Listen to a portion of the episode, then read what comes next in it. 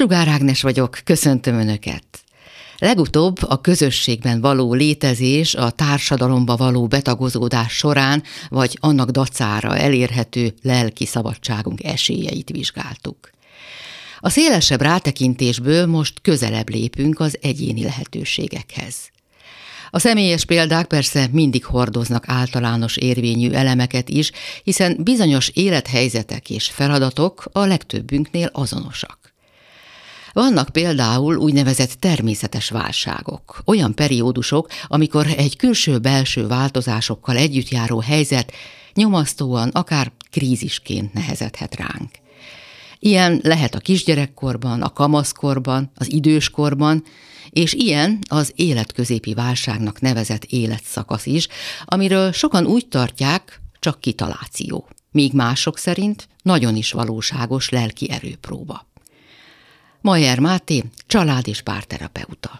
Az életünknek az első felében nagyon sok jól behatárolható, jól megfogható elvárással találkozunk. Tanulj, szerez végzettséget, menjél dolgozni, legyen párkapcsolatod, házasodj meg, vállalj gyereket, telepedj le. Tehát, hogy nagyon sok ilyen ma a normalitásként hivatkozott elvárással találkozunk, a családok részéről, a kisközösségek, a tágabb társadalom részéről, viszont ezek az elvárások ezek elfogynak nagyjából az élet közepére, mert addigra már megvannak a gyerekek, már megvan a társ, mi házasok vagyunk, már lehet, hogy váláson is túl vagyunk, és már második társ vagy a harmadik, hogy már addigra elértem, vagy éppen, hogy nem értem el dolgokat, de minden esetre nem jönnek új elvárások, illetve ezekhez az elvárásokhoz mindig társulnak ígéretek is. És azt gondolom, hogy ez az életközépi krízis, ez valahogy erről szól. Hogy jönnek hozzám kliensek, hogy hát Máté, hát itt vagyok, mit tudom, negyvenhárom évesen, én mindent megcsináltam, amit nekem mondtak. Szereztem diplomát, van több is. Lett, nem tudom, én férjem vagy feleségem, lettek gyerekeink, van kutyánk, van házunk, van nem tudom hány kocsink, nem tudom, minden évben elmegyünk nyaralni. Szóval mindent csinálunk, amit kell csinálni ahhoz, hogy boldogok legyünk, és mégse vagyok boldog. Mindenhol megfeleltem, voltak boldog pillanatom, de nem vagyok boldog. Tehát egyrészt erről szól, azt gondolom, az életközépi válság. És akkor, hogy a fölmerült, most velem van a baj, igen, vagy az elvárásokkal van tulajdonképpen akkor következik ez be, amikor az embernek a legmegelégedettebbnek kéne lennie az életével, hisz elég tudást, elég tapasztalatot összegyűjtött, vannak már sikerélményei, nyilván leküzdött néhány nehézséget is. Ehhez képest nem kiteljesedettnek érzi magát, hanem éppen úgy hiányérzetekkel küzd. Igen, mert közben az ember előre is tekint. És azt látja, hogy na most itt vagyok még ennyi idősen, most még van erőm. Most még esetleg ambícióm is van. Mennyi minden kimaradt eddig az életemből. De ha kicsit előre tekintek, akkor látom, hogy öregedni fogok. Azért, azért látom, hogy hát hogy mivel jár az öregedés, és hát az a sok lemondás, az a sok veszteség, az a sok betegség, hát nekem az nem kell. És még előtte én szeretnék egyet élni. Hm. Erről is szól ez az életközépi válság. Számot vetek az életemmel, amit addig elértem, ugye mondja Jung, vanok egy mérleget, hogy akkor merre tovább, hogy ez egy értelmes élet volt-e, vagy nem. Tulajdonképpen ekkor ébredünk rá valódi önmagunkra és a hiányainkra. Eddig éltem kifele a társadalom elvárásai szerint, a környezetem elvárása szerint. Most elindulhatok befele végre. Akár így is fölfoghatnánk, bár én gyakorlatban nagyon sokszor nem a befele indulást látom, hanem éppen, hogy kívül keresek olyan dolgokat, amik eddig kimaradtak. Most a standardet mondtam el, de ez attól is nagyon függ, hogy milyen életet éltem eddig. Tehát például, amikor kamasz voltam, lázadtam-e? Mert ha nem, akkor lehet, hogy negyven évesen fogok lázadni, és ez egy picit furábban fog kinézni. Hogy fontos volt-e nekem, hogy sokfajta élményt szerezzek, hogy gyűjtsek élményeket, hogy kipróbáljam magam, hogy megismerjem magam sok helyzetben. Vagy nem. Mert ha nem, akkor most fölmerülhet a hiányérzet, hogy de hát én még mennyi minden nem tapasztaltam meg. Például hozzámentem az első férfihez, aki megkérte a kezemet, és szerelmes voltam belé. Így van.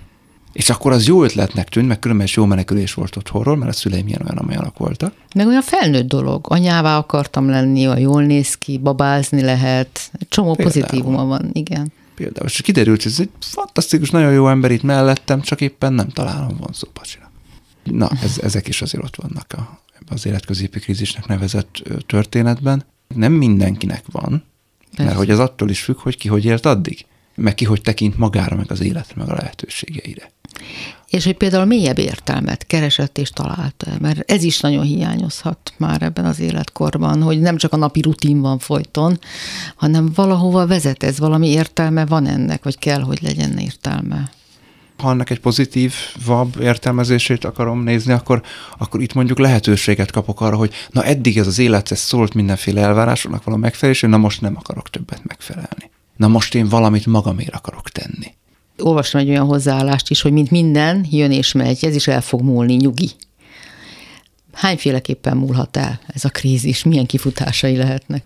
Nagyon-nagyon személyfüggő. Tehát van, aki keres egy új hobbit, van, aki keres egy szeretőt, van, aki keres valami függőséget, van, aki, nem tudom, hivatást vált, elmegy tanulni, van, aki gyereket fogad örökbe, vagy háziállatot tart, van, aki föladja az addigi, egész addigi életét, és nem tudom én, elmegy a távol-keletre, a közel-keletre, bárhova valamit teljesen más fajta életet élni, mint amit addig élt. Rengetegféle feloldása van ennek. Szakemberként melyik út a lelki értelemben egészséges? Hát amelyikkel tartósan együtt tud élni. A függőséget mondjuk biztos nem javasolnám, de az összes többi az egyén élettörténetét megismerve akár lehet értelmes válasz is.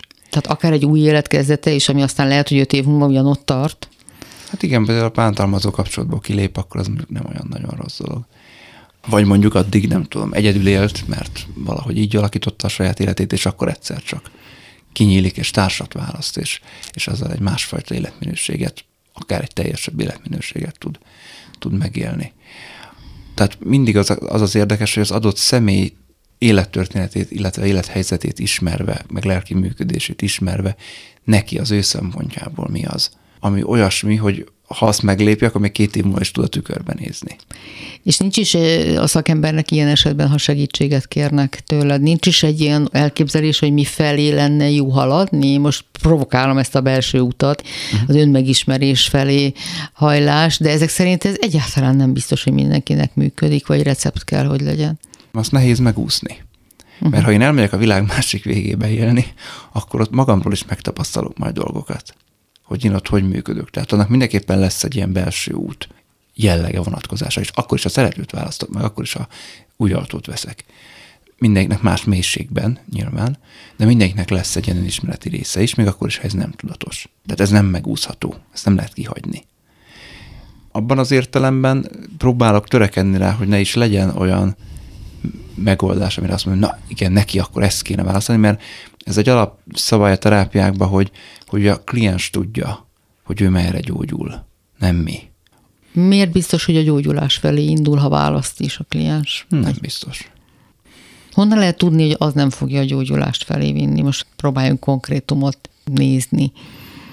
Tehát van egy megcsömörlött élet, egy elakadása, uh-huh. ezt már így nem akarja tovább csinálni, uh-huh.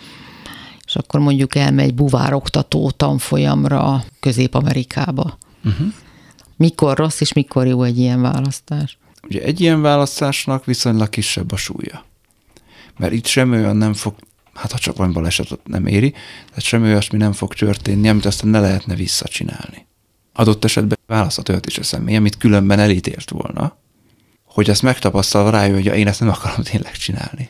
És akkor tudatosul benne, hogy oké, okay, akkor innen nézve mégse most olyan rossz az az élet, és akkor vissza lehet ahhoz térni. Tehát akár egy rossz választás megtapasztalásában is, vagy egy kétséges kimenetelű választás megtapasztalásában? Támogatja a szakember, a pszichológus, a klienst?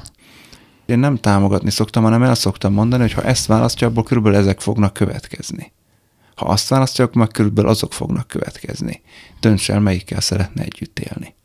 Mert hogy ha én úgy csinálnám, ahogy te kérdezed, átvenném a felelősséget a döntése fölött, és akkor valamelyik irányba őt, őt meg akarnám erősíteni. Na, de a fölvázolt kifutási lehetőségek is tulajdonképpen már orientálnak, nem? De ott meghagyják a döntési szabadságát. Ez van, ez van, ez van, ez van, vagy ez van, amit ő maga lát, ezekből tud most választani, hogy melyiket fogja, az teljesen rá van bízva. Írjunk akkor egy forgatókönyvet. negyvenöt éves, három gyermekes apa, uh-huh.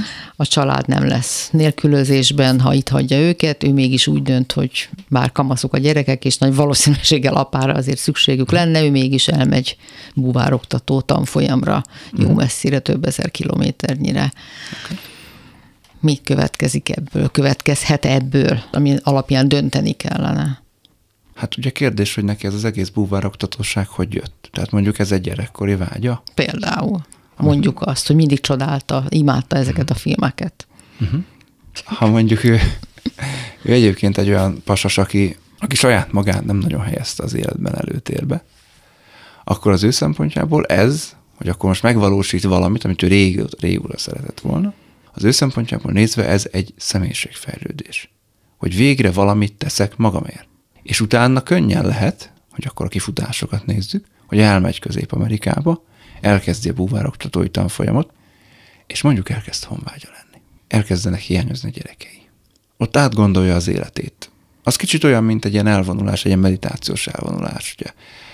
Persze van ott közösség, meg megtanítják, de hogy, de hogy aztán végül ott, ott mindig lesz egy ilyen egyedül lét. Lesz ideje elgondolkodni, számot vetni, hogy akkor én mit is akarok, hogy is akarok, merre is akarok menni tovább. Uh-huh. De ugye ki is terjeszthetjük ezt. Tehát lehet, hogy mondjuk a felesége azt mondja, hogy drágám, ha te ezt az utat választod, mire hazajössz, akkor már kint lesznek a cuccaid az ajtó előtt, mely ide többet nem jössz vissza, mert ezt árulásnak fogom föl. Akkor nyilván ezt is, mint egy lehetséges következmény, érdemes mellé tenni és mérlegelni. Vagy hát a lelkiismeret a gyerekek felé, hogy nem elérhetők. Akár, de valószínűleg nem fognak belehalni a gyerekek. A gyerekek, már itt kamasz gyerekekről beszélünk, persze fogják hiányolni az aput, biztos fognak majd beszélgetni mindenféle videó, meg telefonos, meg ilyen-ilyen alkalmazáson keresztül, szóval valójában nem fog teljesen eltűnni az életükből. Ha mégis, akkor az érdekes, hogy ezt miért csinálja. Tehát ezeket kell mérlegelni, hogy hogy fog ez hatni a párkapcsolatára, hogy fog ez hatni a család életére, hogy fog ez hatni az egzisztenciájára, a karrierjére, hogy fog ez hatni arra a közösségre, az elfoglalt helyére, amiben ő él. Családi közösség, baráti közösség.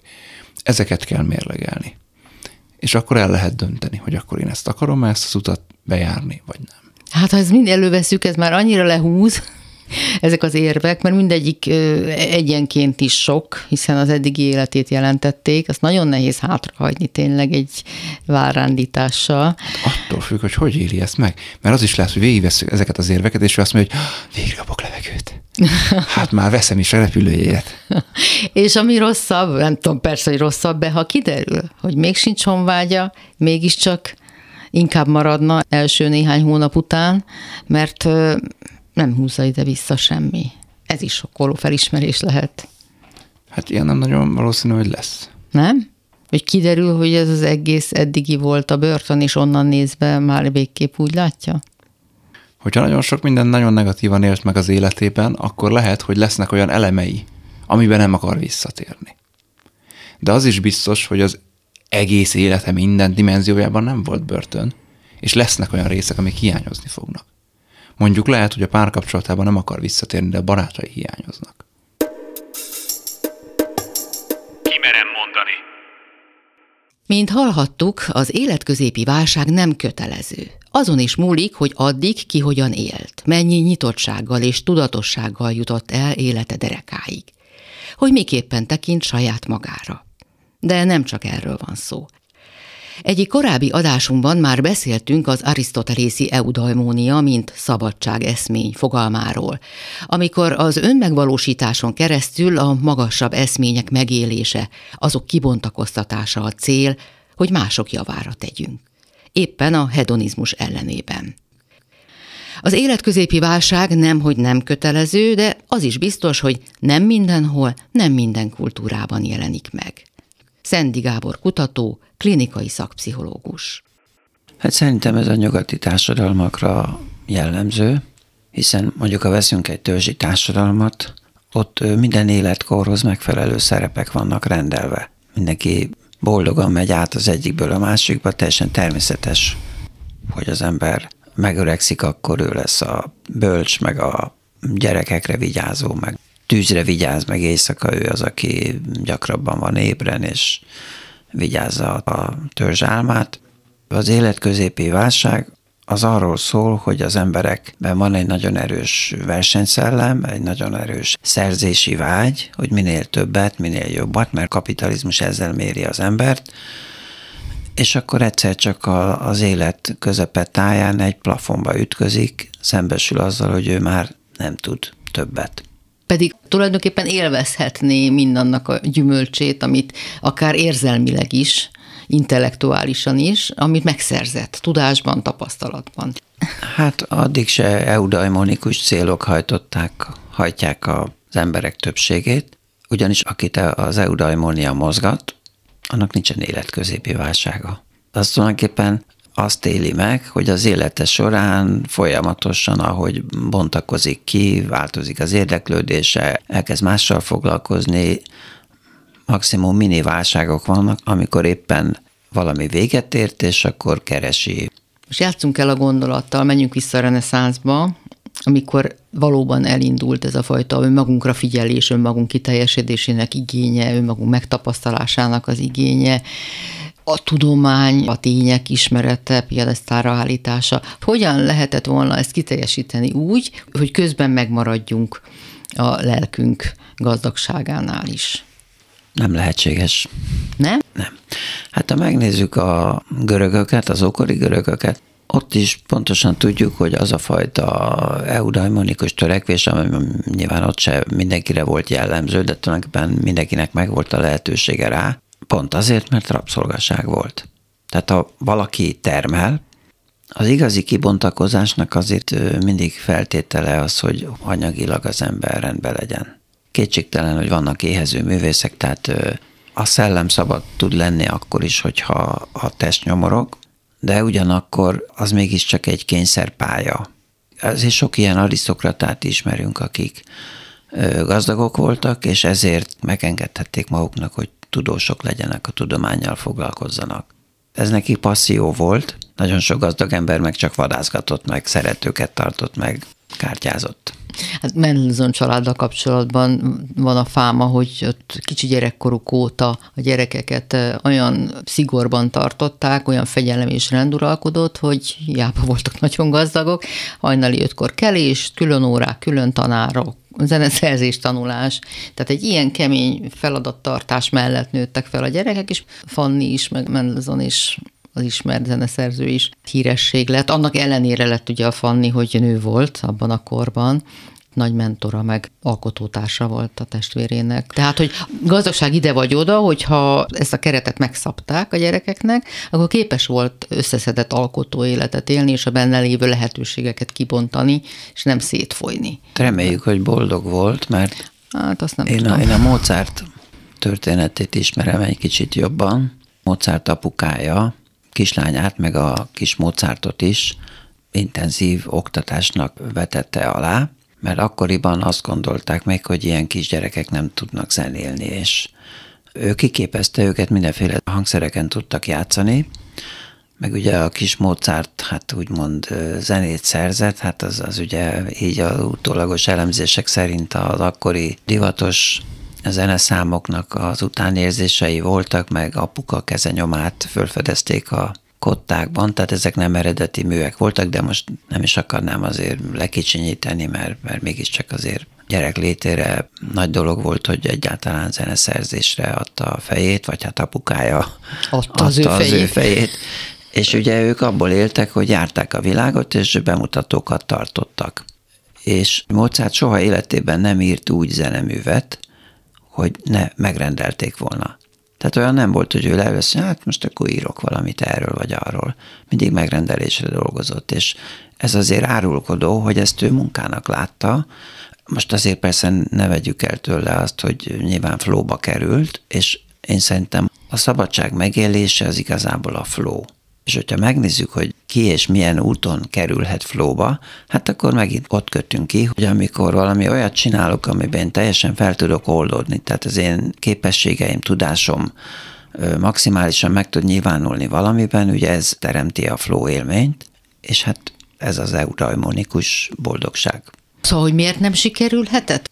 hol lehetett volna ezt megcsípni, hogy ne csúszson ennyire félre a dolog, mert ugye a humanisztikus életszemlélet, a reneszánsz elgondolásai azok bizonyos szempontból jók és üdvözlendők, de aztán a dolog mégsem tudott működni. Na jó, de hát most miért is akarnánk visszamenni a reneszánszba, már az időt nem lehet visszacsinálni, hát akkor itt van a mai kor, tehát akkor itt, itt ma hozzá lehetne ellátni, hogy akkor mindenki találja meg a maga tehetségének való munkakört. Na és hogy lehetne hozzálátni? Hogy néz neki egy ilyen társadalom, hogy működne hát, a gyerek születésétől fogva? Egyrészt ugye olyan, olyan szülők kellenének, akik ezt, ezt az egészet felfogják, és mindig arra figyelnének, hogy a, a gyerek érdeklődése milyen irányba fordul, jutalmazni a kitartó, szorgalmas tevékenységet, de nem belekényszeríteni abba, amit ő nem akar. Tehát nem Mozart apuka stílusban kijelölni az utat, hanem várni, persze megteremteni a lehetőségeket. Tehát ugye azért abból kell kiindulni, hogy a gyerek nem tudja, hogy létezik zongora, vagy létezik ö, fafaragás, vagy létezik írás, meg hasonlók, mármint hogy ö, szép írás. Ezek iránt föl kell kelteni valahogy az érdeklődéset. Most nyilván, ahogy növekszik egy gyerek, már csak az iskola révén is, meg az óvoda révén is szembe kerül azzal, hogy léteznek ezek a dolgok.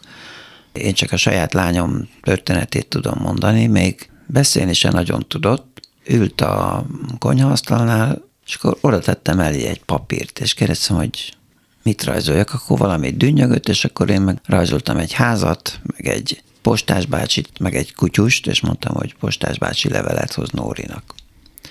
És akkor onnantól ezt kellett állandóan rajzolnom. Már annyit tudott mondani, hogy postásbácsi levelet hoz Nórinak.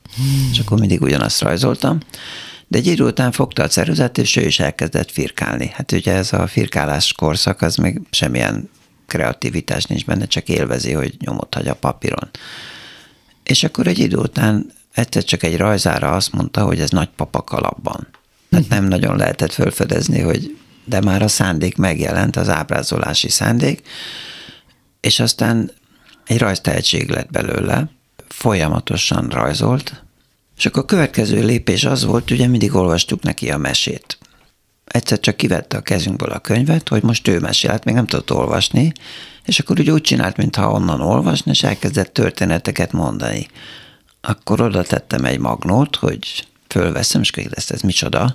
Mondtam, hát fölveszem. Hú, hát akkor visszahallgatta, nagyon tetszett neki a saját hangja, meg hogy ő történeteket mesél, és akkor onnantól már ő követelte, hogy akkor ott legyen a magnó, és ő magnóra mondott történeteket, és így tulajdonképpen kialakult egy történetmesélési készsége. A nagymamának ajándékba a meséket mondott a magnóra, és akkor vittük a kazettát, és átadtuk, és közben meg rajzolt. Tehát akkor az lett, hogy füzetekbe rajzos történeteket rajzolt. Aztán később írta is a történeteket. Például, hogy, hogy lehetett őt bátorítani, egyébként nagyon félénk gyerek volt. Elkezdtük a rajzait bekeretezni, és kitettük a lakásba. A mai napig kint vannak.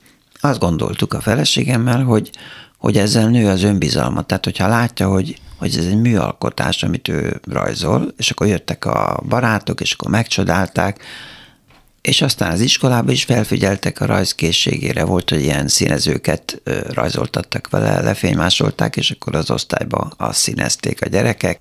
A rajztanár rendszeresen kerületi rajzversenyre benevezte őt a tudtunkon kívül, és akkor rendszeresen nyert, és akkor mindig mentünk a díjátadókra. Na és mi a happy end? Mi van ma Nórival? Regényíró. Nem ő illusztrálja a regényeit? De. Ki merem mondani.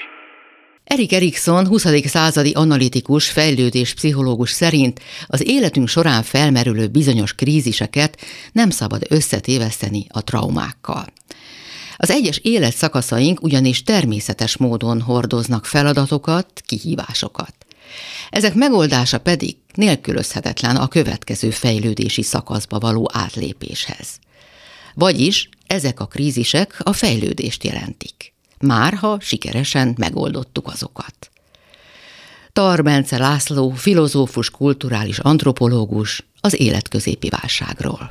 Nagyon hasznos. Ez szinte a legfontosabb dolog, ami az ember életébe következhet, mert ott van az, amikor ráébred a szabadsághoz való jogra, hogy neki joga van egyrészt másként élni, mint ahogy eddig tette, nem kell neki azokat a mintákat követni, amiket eddig követett, és nagyon sok az életmód váltó, aki ilyenkor száznyolcvan fokkal az ellenkező irányba más mintákat fog követni, valaki csak kilencven fokba változtat rajta, de a lényeg az, hogy a legtöbb ember azért ennek a hatására valóban változtat az életén, és az többnyire mm, azt hiszem talán hasznos is, hogy tényleg a boldogsághoz vezette, azt nem tudom, de valamilyen új útra lép ugye az, az ember ezen a ponton, pont azért, hogy megtanulja, hogy a legtöbb esetben elindul egy másik irányba, és ugyanoda érkezik. Tehát öt év múlva, tíz év múlva ugyanannyira boldogtalan, mint előtte, és ez a, ez a legfontosabb tanítás ebben, mert hogy a valódi szabadság az nem a külső életvitel és a külső formákon keresztül tapasztalatod, mert mire irányul a szabadság?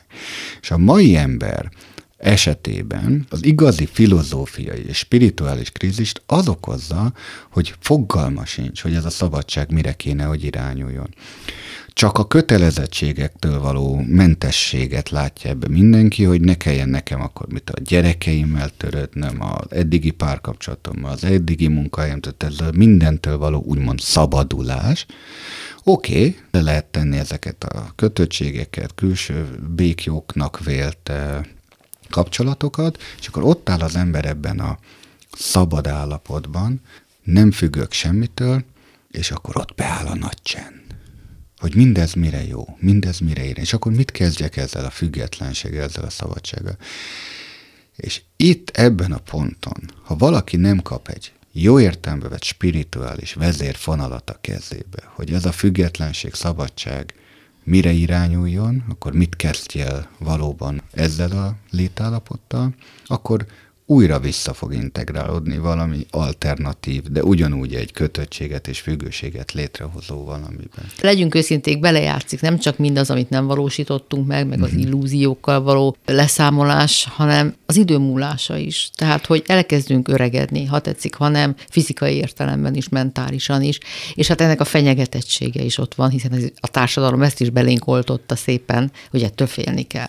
Lehet, hogy én vagyok csak jó értelembe vett alternatívokkal és lázadókkal körbevéve, de legtöbb ilyen ember, aki erre a krízisre mégiscsak nyíltan és őszinten rá tud eszmélni, és nem elhazudja meg eltitkolja, hanem nyíltan fölmeri vállalni, hogy már pedig igen, az európai kényelmi társadalomnak a mintáit követtem eddig, és nagyon szófogadó módon a mintakövetésnek a rabságában éltem, és hogy miért nem azt tettem, amit én igazán akartam, és nagyon sokan merik azért megtenni, hogy újra visszatérjenek ahhoz az ösztönös, zsigeri, gyermeki énjükhöz és énállapotokhoz. Mondhatjuk, hogy ez egy infantilis hozzáállás, de ennek a legnemesebb értelmében, hogy újra gyermekekké válnak, és a második gyerekkorukat élik meg ezek a felnőttek, már negyvenes, ötvenes éveikben, és csupa olyan gyermekes dolgot valósítanak meg, amit nem tudom én húsz évig tiltottak magukban, mert úgy gondolták, hogy ez társadalmilag nem elfogadott, vagy nem ezt kell csinálni, és ezeket a gyerekes vágyaikat élik újra ki. Ez hihetetlen felszabadító erejű. Ez a valódi boldogsághoz vezető lépésnek az első lépcsője, vagy talán már másodiknak is mondanám, ahol azokat a vágyakat, amiket gyerekként nem tudott kiélni valaki, most már egy életközepi szakaszban, ahol megvan úgymond a felnőttség, hogy a döntésképesség, hogy ő ezt fölvállalja, ki tudja élni. Ebben a második gyerekkorban ezt hagyni kell. Tehát ezt letiltani magadnak, vagy egy másik embernek a legnagyobb ostobaság lenne. Ez akkor múlik el, ha kiélheti valaki. De élje ki, menj el operaénekesnek, falfestőnek, sziklamászónak, szörfözzél, biciklizzél, építsél legót, nem tudom én, mindazt, amit gyerekkorodban vágytál, vegyél magadnak egy gitárt, énekelj, zenekarba, stb. Semmit nem fogsz veszteni, és ez az érdekes, hogy ilyenkor jönnek rá az emberek arra, hogy te jó ég, ezt miért nem mertem csinálni húsz évesen? Miért gondoltam én azt, hogy nem tudom, nekem a munkavilágába kell helytállnom, vagy, vagy nem tudom, én társadalmilag magasabb rangú, vagy jobban elfogadott szerepeket kell játszanom, és ez valóban elmúlik, ez a második gyerekkor. És akkor jön ez az üresség megint, hogy de jó, most már kiírtam a világi szerepekben azokat a szerepeket, amiket eddig tiltottak nekem, és mindig is tetoválni akartam magamat, de nem volt hozzá bátorságom. Most már fölvarrattam, nem tudom én, a kedvenc tetoválásomat. Na és most hogyan tovább?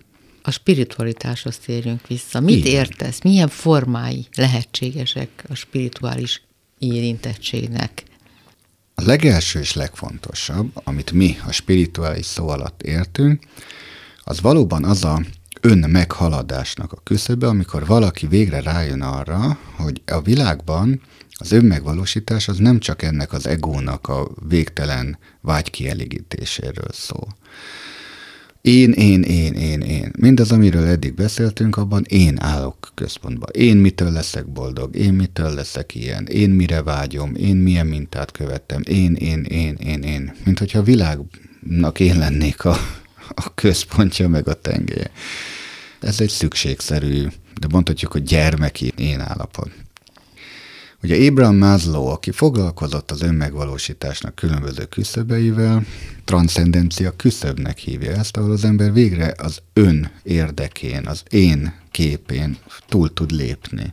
És azt tudja mondani, hogy észrevetted, de hogy nem csak te vagy a világon, hanem mások is vannak, vagy más emberek, más eszmék, más nálad hatalmasabb és, és esetleg fontosabb dolgok. De olyanok, amelyeket nyilván te fogsz fontosnak tartani, de ami már nem csak rólad szólnak, hanem esetleg valamiféle nagyobb közösségét. Tehát spiritualitás ott kapcsolódik be, és ott érkezik meg az ember életébe, amikor úgy gondolja, hogy az ő egyéni tevékenységének a fókusza már nem ráirányul, hanem például egy nagyobb közösségre. Ilyenkor lesznek az emberek, és kezdenek el valamiféle közösségi munkát, szociális munkát, olyan célt keresnek az életükben, hogy nagyobb társadalmi hasznosságot tükröz. Tehát segíteni esetleg az elesetteknek, a gyengébbeknek, de nem szükségszerű, hogy mindig az elesettekkel és a gyengékkel kell foglalkozni, csak az, hogy valami, ami egy nagyobb célt és eszmét szolgál.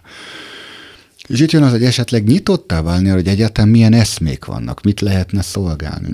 Egyébként vannak, akik nagyon fiatalon ezt a transzcendencia küszöbet átlépik, belük lesznek az aktivisták, mert bennünk még ott van a forradalmi lelkület és a hevület a fiatalsággal.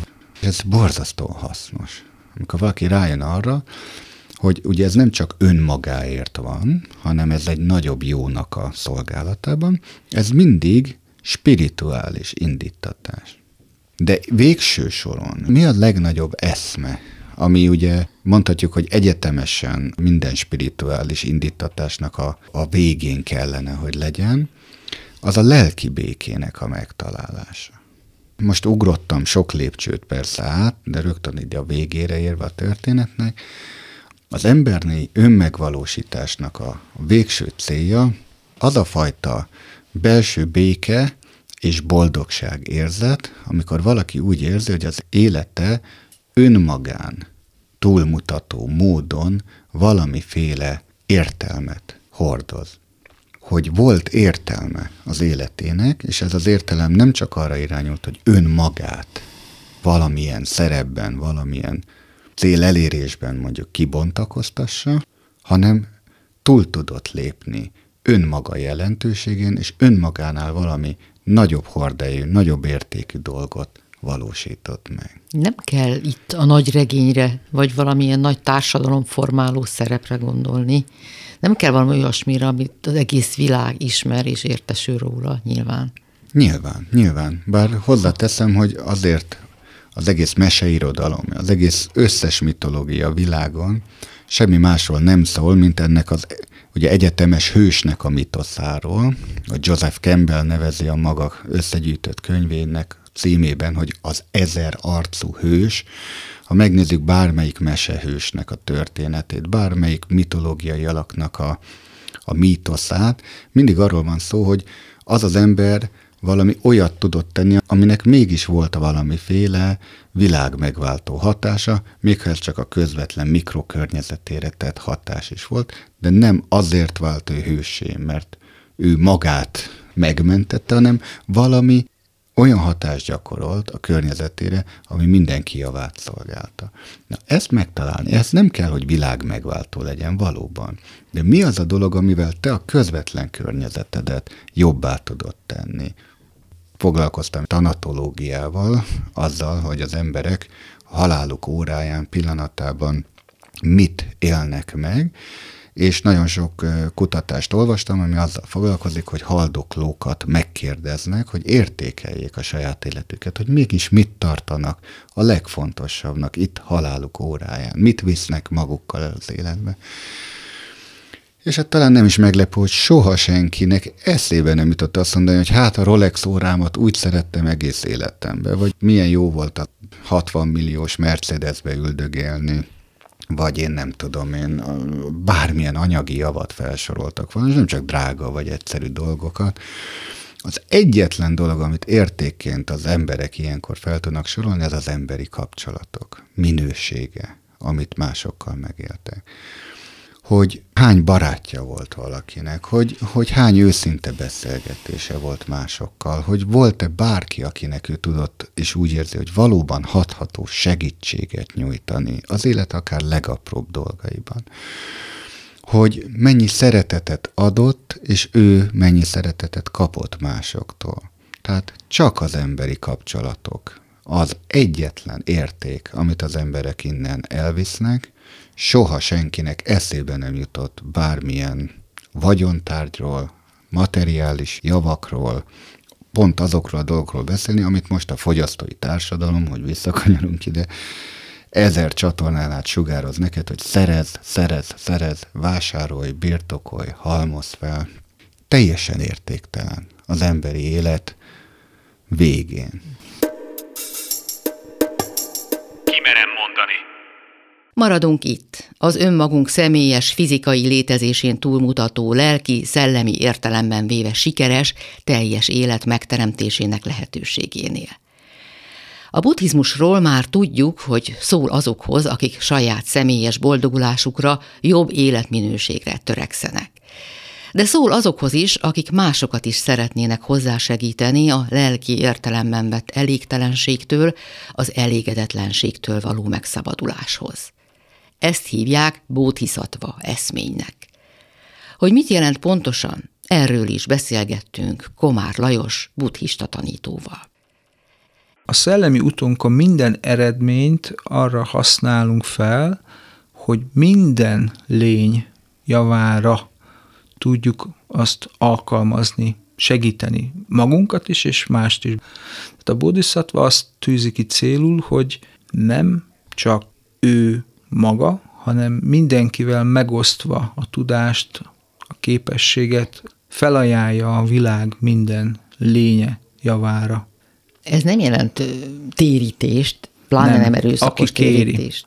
Általában így működik, hogy, hogy kérni kell a tanítást. Uh-huh. Tehát nem feltétlenül derül ki mondjuk a munkahelyen, hogy valaki bódhiszatva fogadalmat tett és buddhista gyakorló, vagy ha ki is derül, ezen túl nem történik más, mint egy kellemes beszélgetés a munkatársakkal, és amíg nem kérik, hogy esetleg segítsen, vagy fejtse ki a tanítást, addig nem fogja megtenni. De segíteni azon túl is tud, anélkül, hogy anélkül is tud, persze, beszélne. Nyilván. Persze, és segít is, anélkül, hogy tudná a környezete, hogy ő amúgy segítő szándékkal és odafigyeléssel van a környezete iránt, természetesen. A bódhiszatva eszmény már nem minden buddhista csoportra jellemző életvitel. A Buddha által vezetett közösség és a következő évszázadok közösségei az egyéni megszabadulást tűzték ki célul. Problémáink vannak, szeretnénk ezeket megszüntetni, egy boldog, kiegyensúlyozott életet szeretnénk, mit tehetünk ezért, mit tud ebben a Buddha tanítása segíteni. Igen ám, de hát mindig volt olyan ember, aki azt mondja, hogy jó, jó, hát én most rendben vagyok, rendben lettem, de mi van a többiekkel? És lehet, hogy ez nagyobb mozgatórugó az egyénnek, hogy másokon segíteni, mint saját magán. Még ez is előfordulhat, hogy magamért lehet, hogy nem mozdulnék meg, de a gyerekemért, a nagypapámért, a szomszédért szívesen áldozom időmet, energiáimat, ahhoz viszont képeznem kell magamat, járnom kell a buddhai utat, hogy neki tudjak segíteni, és mellesleg én is fejlődök. És hogy nem lesz ebből kényszeres segíteni akarás, mindenáron megmenteni akarás, mert ilyen is van, aki mindig meg akarja menteni a környezetében élőket. Túlzásokban szoktunk esni, még az egyéni megszabadulás érdekében is néha előrébb való a saját meg a megmentése. Az önzőségre és a részlehajlásra sajnos hajlamosak vagyunk. Hát minél hamarabb veszük észre, annál hamarabb zökkenünk vissza a helyes kerékvágásba. Sajnos ezt meg kell tanulni elnézni, hogyha a környezetünkben nehézségek vannak, szenvedés van, problémák vannak, és nem akarják, hogy segítsünk, pedig tudnánk. Ezt meg kell tanulni elviselni, hogy nekünk fáj, hogy szenvedni látjuk, nekünk is fáj, hogy ott gond lesz, mi már tudjuk, ő még nem, de nem akar változtatni. El kell tudjuk viselni. Nekem például, ha ilyet látok, nehezemre esik, de többet ártok vele, hogyha én ott erősködök és próbálok beavatkozni. Erre is volt példa természetesen. Hát igen, erre mondják, hogy akarata ellenére senkit nem lehet megmenteni. Így van, így van. Hát a, a bódhiszatva ideál, ugye még egyszer, hogy mindenki, minden lény, minden érző lény érdekében gyakorlunk, követjük a, a tanítást, amit tudunk, azt megosztjuk, átadjuk másoknak, segítünk másokat vele.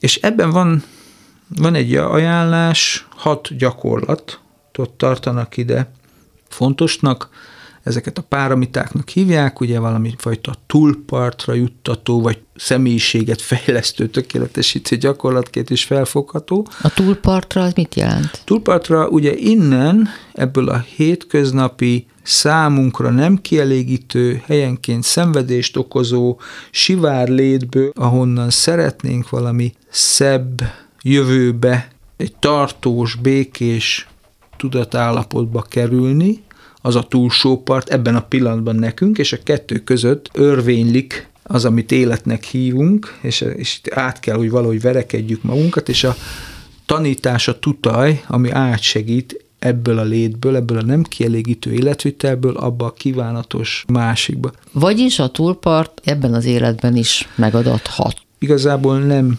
időben és térben van távol az a bizonyos kívánatos állapot, hanem egy szemlélet kérdése, hogy éppen hol vagyunk, minek ítéljük meg ezt a szituációt, hogy érezzük magunkat, ha tudunk váltani, hogy nem is olyan szörnyű, ami van, sőt, lehet, hogy félreértettünk valamit, akkor nagyon gyorsan eljuthatunk arra a bizonyos túlpartra.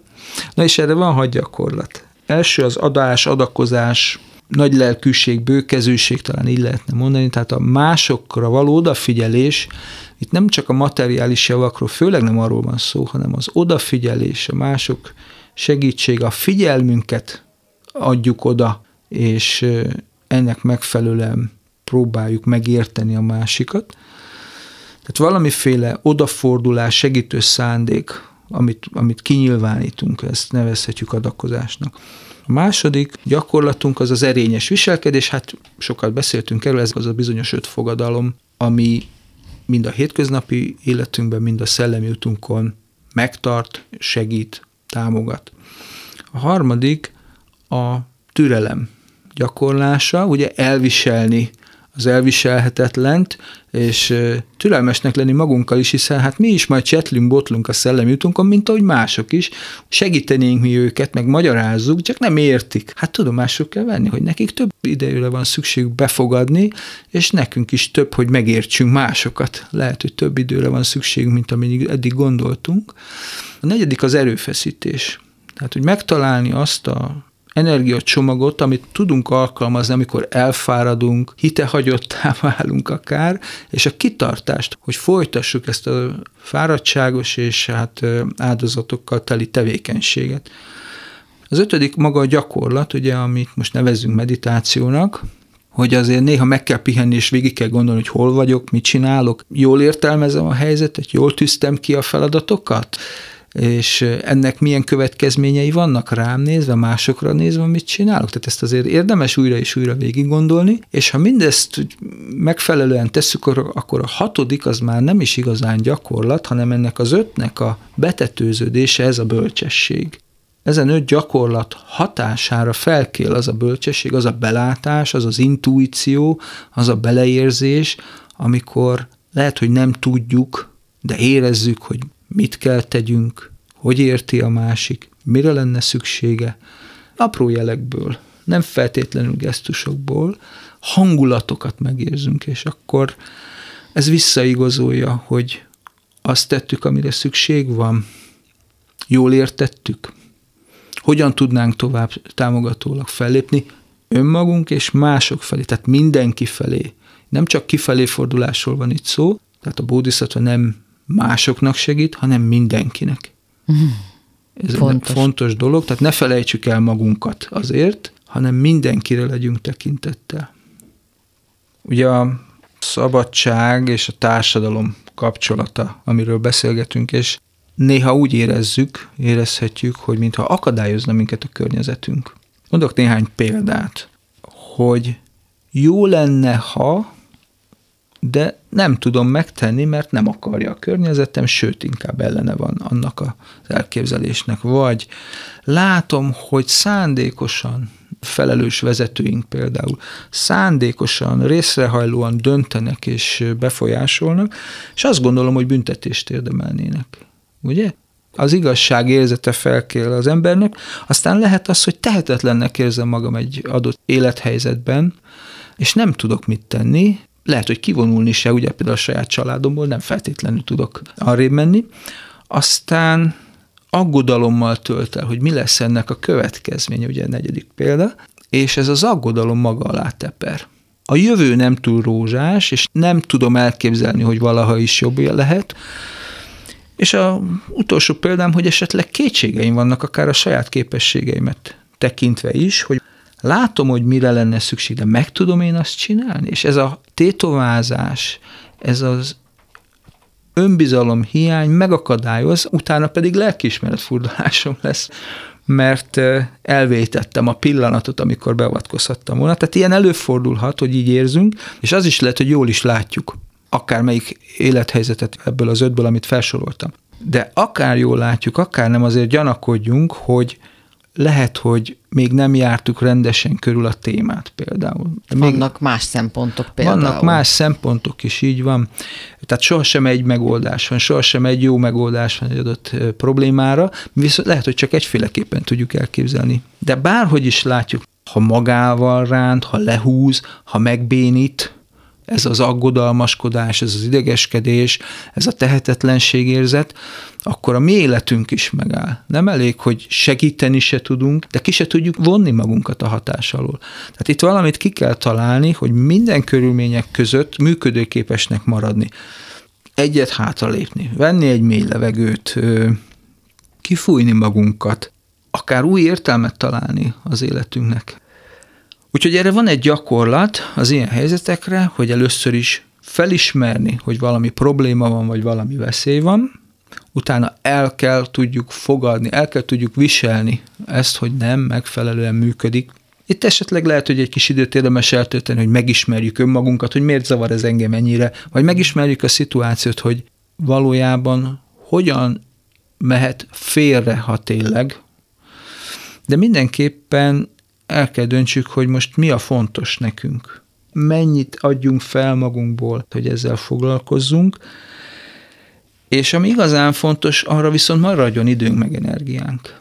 Tehát ugye eredetileg, Buddha tanítása, mi azért jöttünk össze, ugye az ilyen közösség, hogy a saját problémáinkat megoldjuk, felszámoljuk, valami fajta kiegyensúlyozott életet folytassunk. Ha a társadalmi működés ebben akadályoz, akkor lehet, hogy érdemes egy kicsit függetleníteni magunkat, mert a cél mégiscsak az, hogy mi rendben legyünk. Ha rendben vagyunk, akkor tudunk másoknak segíteni igazán.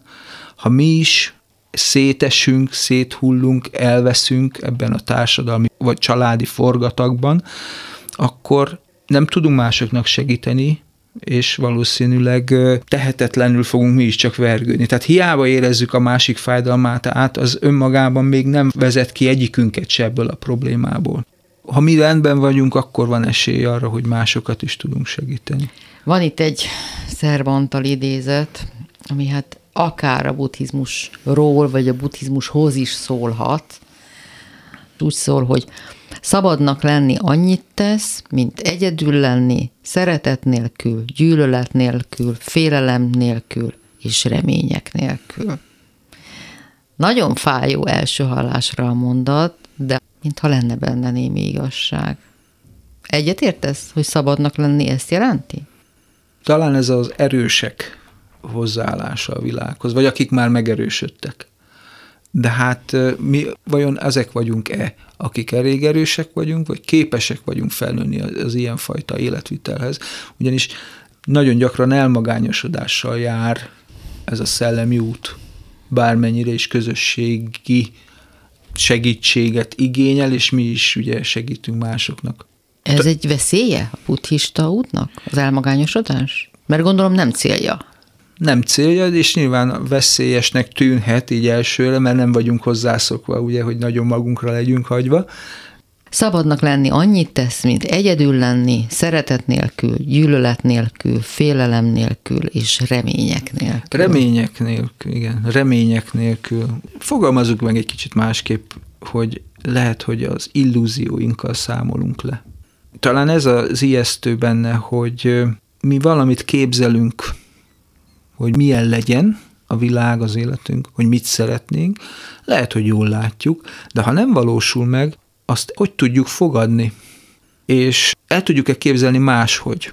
Tudunk-e teljes életet élni anélkül is, hogy azt a célt elérnénk valaha? Megvan az a rugalmasságunk, megvan az a képességünk, hogy bármikor, bármelyik pillanatban boldogok tudunk lenni igazából. Sajnos arra is hajlamosak vagyunk, hogy bármelyik pillanatban el tudjunk komorodni, mert ha keresünk, találunk rá okot, hogy mi az, ami feldob, és mi az, ami letör. De akkor a körülményektől függ, hogyha okokat találunk, és arra mutatunk, tudunk-e ettől függetlenül is bármikor felvidulni, akár ha szeretnénk, és csak kipróbálni, elszomorodni. És akkor kiderül, hogy elvileg nem függ a körülményektől a mi hangulatunk, képesek vagyunk úgy élni, hogy ne függjön. És akkor már nincs is szükségünk bizonyos körülményekre, ugye, hogy megfelelő módon kiegyensúlyozottan éljünk, hanem a kapcsolónkban a mi kezünkbe kerül. A cél nem a elmagányosodás vagy a magányos élet, hanem hogy képesek leszünk egyedül is mondhatni magányosan, jól érezni magunkat. Ki merem mondani. Köszönöm, hogy ma is velünk voltak. A jövő héten ismét találkozhatunk. Munkatársaim Csorba László és Bíró Kristóf nevében is búcsúzom, Sugár Ágnest hallották.